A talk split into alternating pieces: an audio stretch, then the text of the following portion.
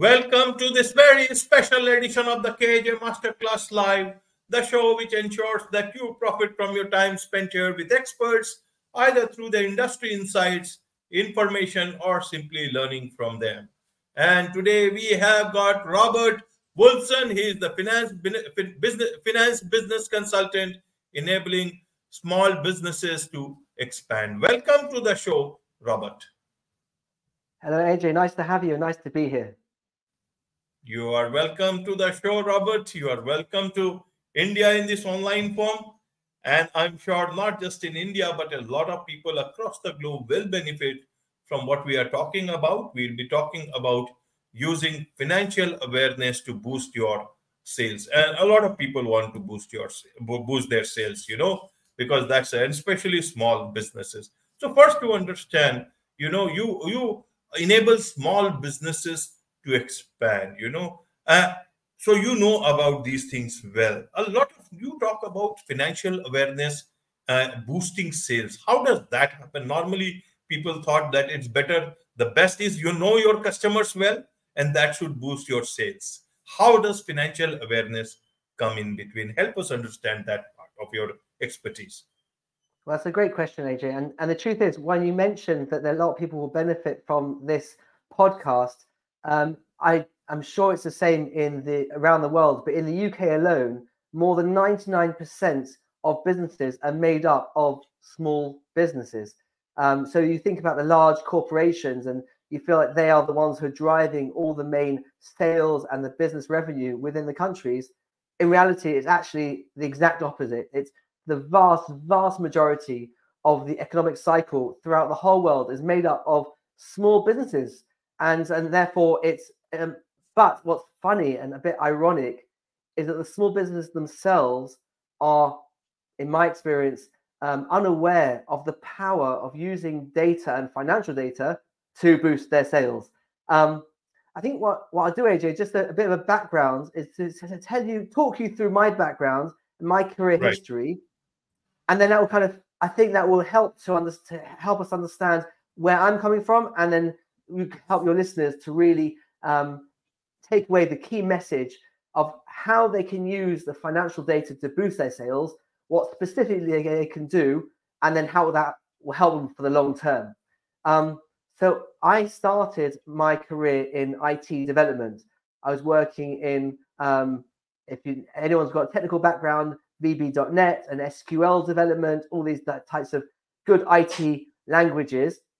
And then I went and I worked for the Royal Bank of Scotland group in the city of London. So I'm from the U K, and um, I was working there reporting. It was part of the liquidity section of the group. So it was the at the time, the third or fourth largest bank in the world.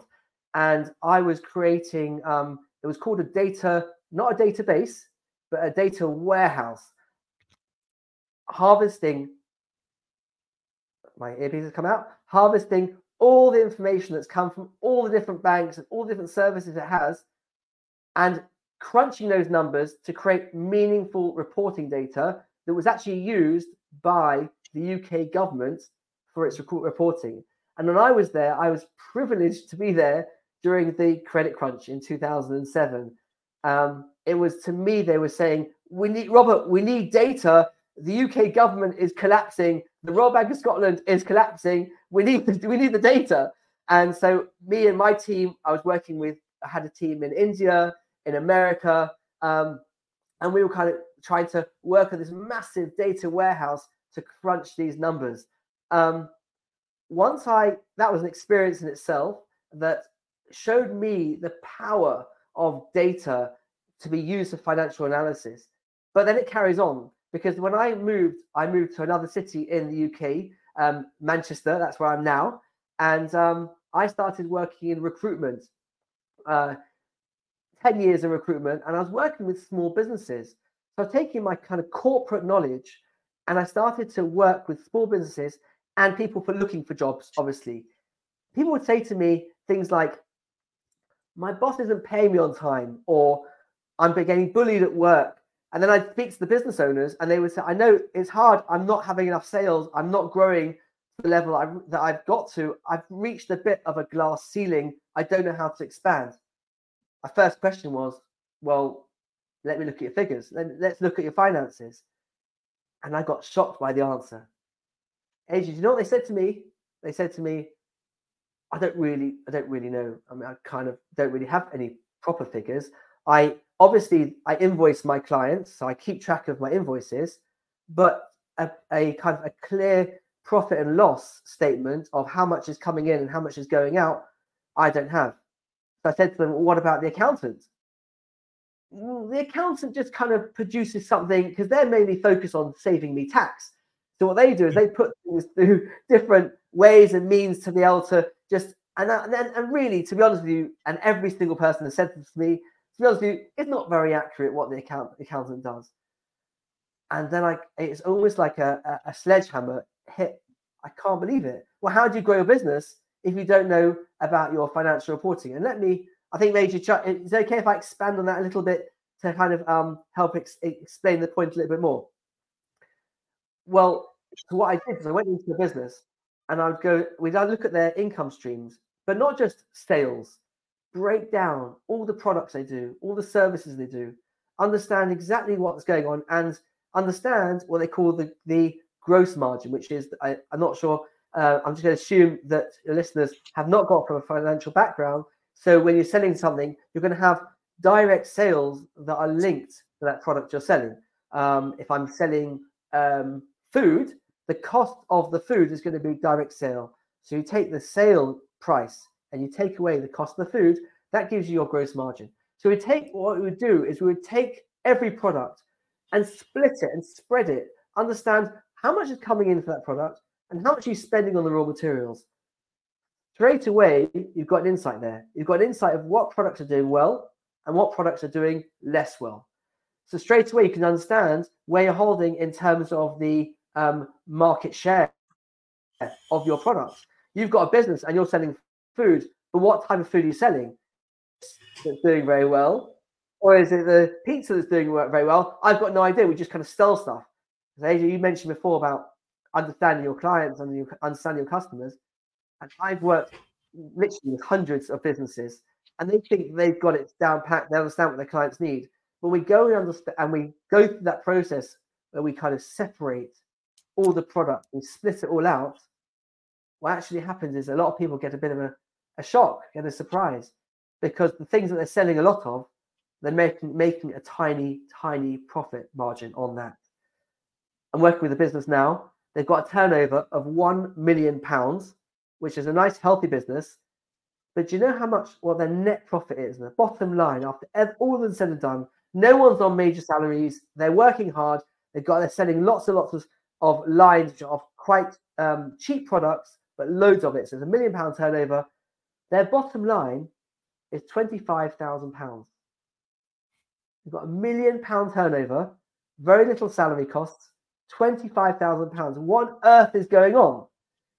The answer is they're not charging enough. Their, their gross profit for all their product lines, even though they're doing really well, got a great customer base, but they're just, there's something wrong there. Their profit margin is too low. That's a good example of how to use the financial information, the financial data would actually help them understand their business and where, what products to to spe- specialize in.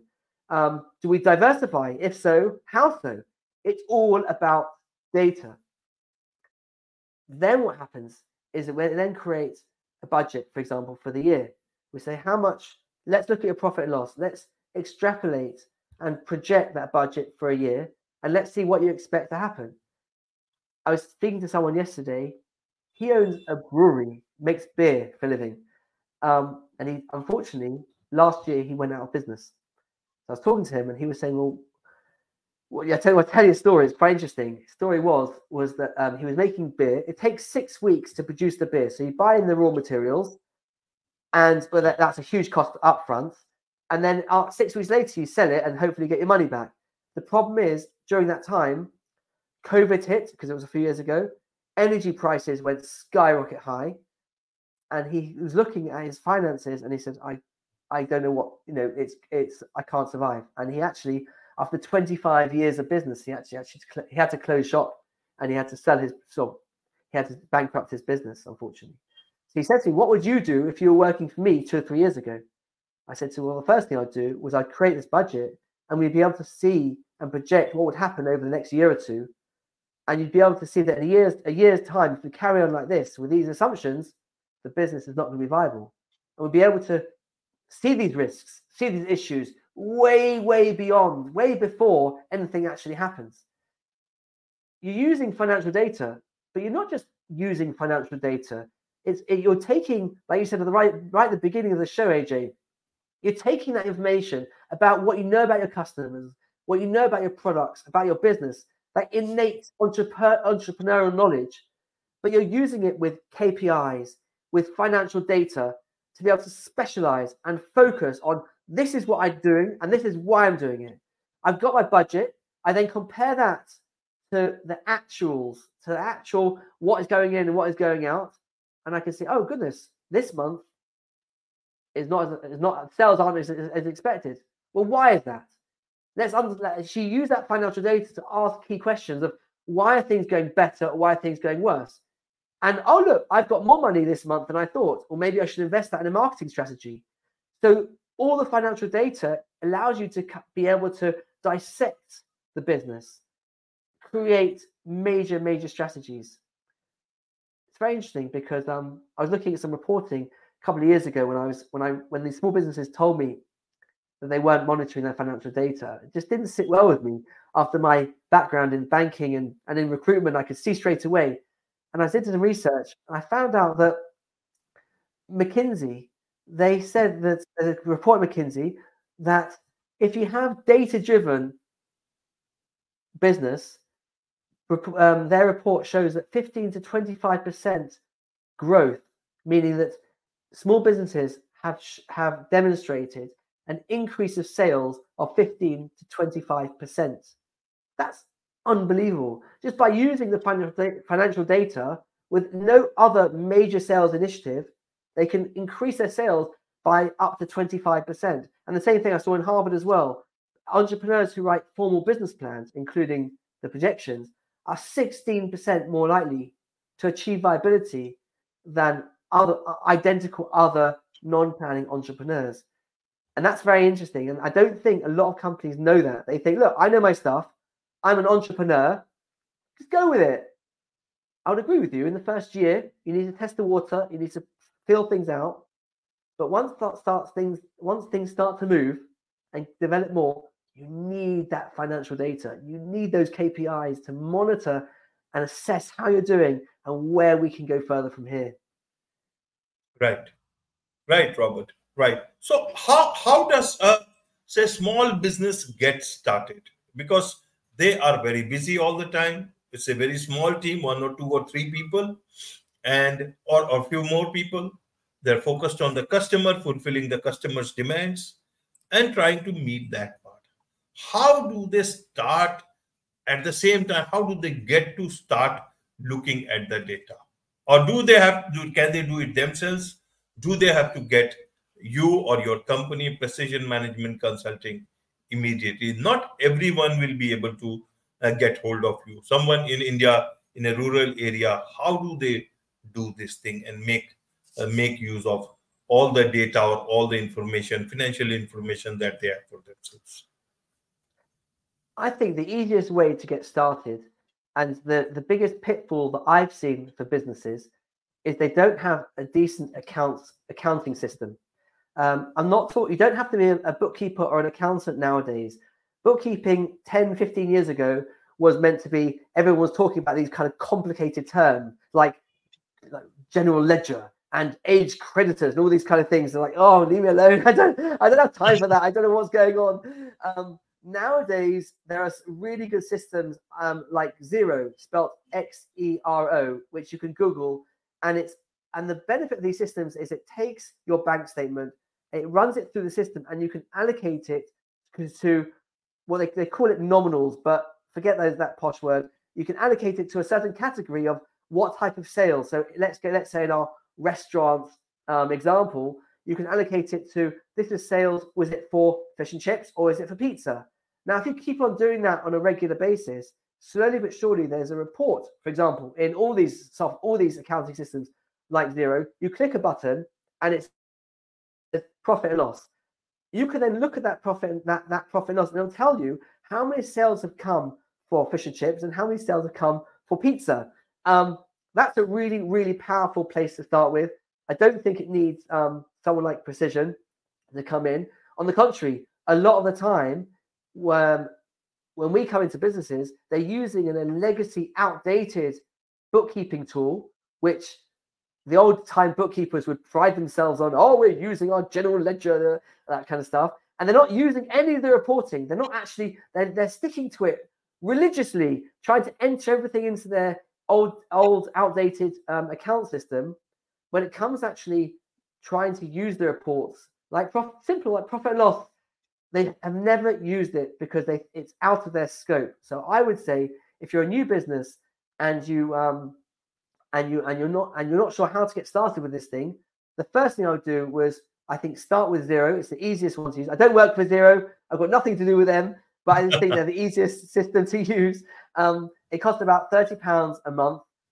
Now, that I would say that um, let's break it down a little bit bit further to make it easier for some of the businesses, some of the guys who are listening to our podcast, because I think it depends a lot on what you're doing. The rule of thumb is like this. If you're if you're paying your suppliers straight away and you're not investing in anything majorly, a lot of service providers are like that. They, I don't know, um, they would just, they do their work, they make it, they create an invoice, and then they go. And there's there might be a few extra costs, but they just, you know what? In that case, I would say um, definitely at the beginning, just get a spreadsheet and just write down everything you're doing. The most important, because create your own profit and loss. Write a little, uh, if you want, anyone can reach out to me with pleasure after this, after our podcast. And um, with pleasure, I'll be able to send you a template of how to do it on a spreadsheet. But write down your incoming and your expenditure. I've got templates actually um, that I can send to you on a spreadsheet.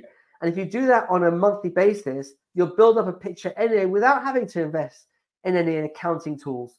Um, it can be very simple. And if you know how to, um, how to just, you'll be able to see at the bottom, the bottom line, the net profit. How am I doing every single month?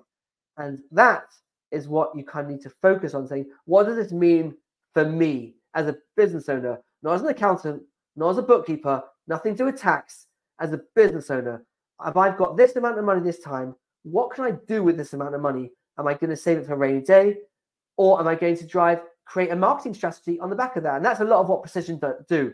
So what, what me and my consultants do is we would create that financial data, look at the sales data. If you run a, if you're using any kind of E P O S system, so you've got a till, do you know that your E P O S system always has reports in it? Log into the back end, have a look. You'll be surprised. No one knows this. You go into the reporting and it will say sales breakdown. Oh, what, you mean that fifty-five percent of my sales is on this X, Y, and Z? I didn't know that. Well, what does that mean?